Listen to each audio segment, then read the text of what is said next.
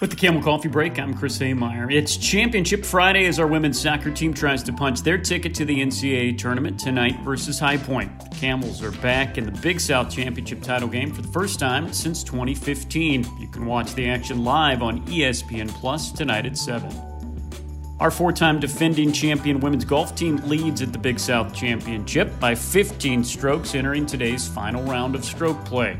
Four camels are among the top 11 individuals, including Anna Nordfors, who is just one shot off the lead. Men's golf's Pontus Nyholm is the Big South Conference Golfer of the Week for the third straight week after winning the Stitch Intercollegiate.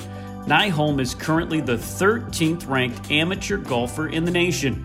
The men begin play at the Big South Championship on Sunday.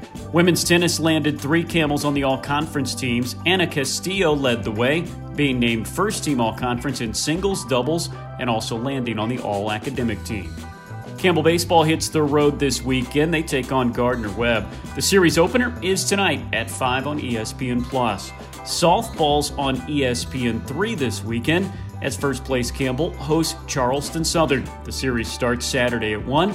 Also, Saturday, track and field is on the road at the USC Open, and lacrosse travels to Clinton, South Carolina to take on Presbyterian. With the Camel Coffee Break, I'm Chris Ameyer.